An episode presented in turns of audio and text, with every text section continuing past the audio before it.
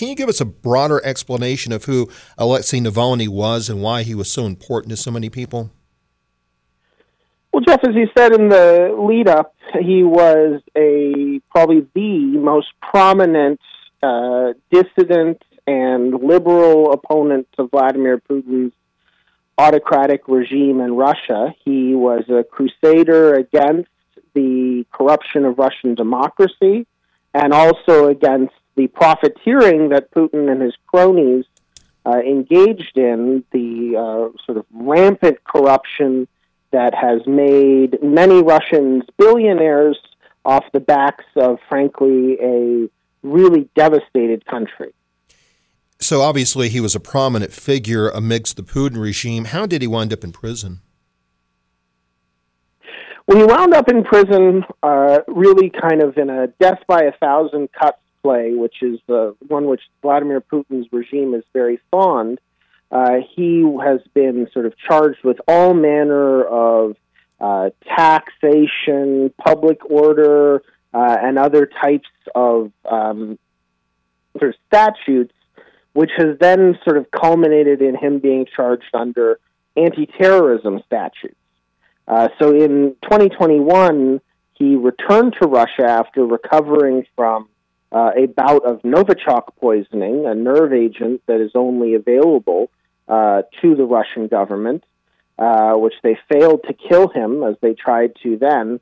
So they put him in prison, I think, confident that the utterly brutal conditions of the Russian prison system would ultimately lead him, uh, ultimately kill him. We saw this week there's been a divide amongst Republicans among its stance on Russia, including right here in North Carolina, where senior Senator, uh, Senator Thom Tillis came out in support of the Ukrainian aid package. Junior U.S. Senator from North Carolina, Ted Budd, voted against that. There's been a widespread outcry throughout the day after the death of Navalny was officially released. Do you anticipate that his death will lead to a shift in how Republicans view Vladimir Putin?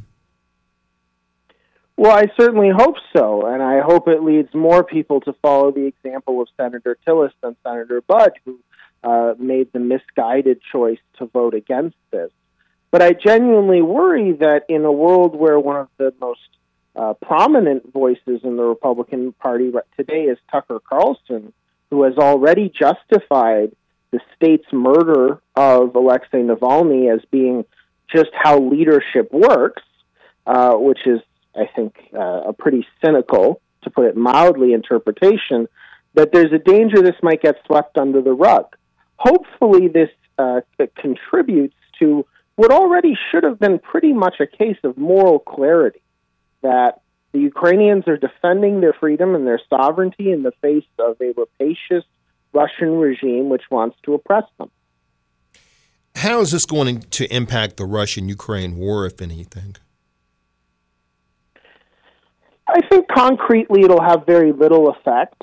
I hope that it will bolster the resolve of those who are providing weapons uh, to the Ukrainians to defend themselves with. Uh, but I think really what it's a symbol of is just how fragile the Russian state actually is. That it can't even let this one critic live. Uh, and in fact, it needs to uh, murder him.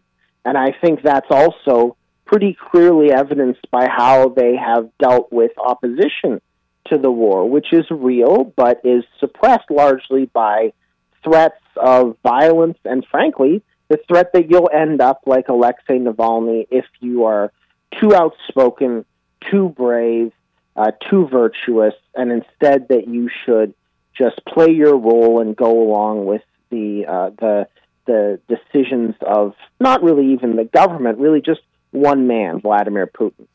And you brought up Tucker Carlson. The timing of this is interesting because he's been in Russia, I believe, for the past week. He conducted a high profile interview with Vladimir Putin and recently said, I believe just a few days ago, that in regards to the strong arm leadership of Vladimir Putin, that uh, sometimes leaders kill in order to rule. Uh, he actually did come out with a statement um, expressing remorse for the death of Navalny today, but in some senses, based on what Carlson has said in recent days, he's kind of talking out of both sides of his mouth now. Well, at this point, I think it's very hard to know what Tucker Carlson believes, and the answer is probably only in the, the almighty dollar. Right. Um, he went to Russia in order to do this interview with Vladimir Putin, but declined to really ask him any difficult questions. And when Vladimir Putin went on a 30 minute, deeply weird historical diatribe, uh, he didn't really even try to stop him.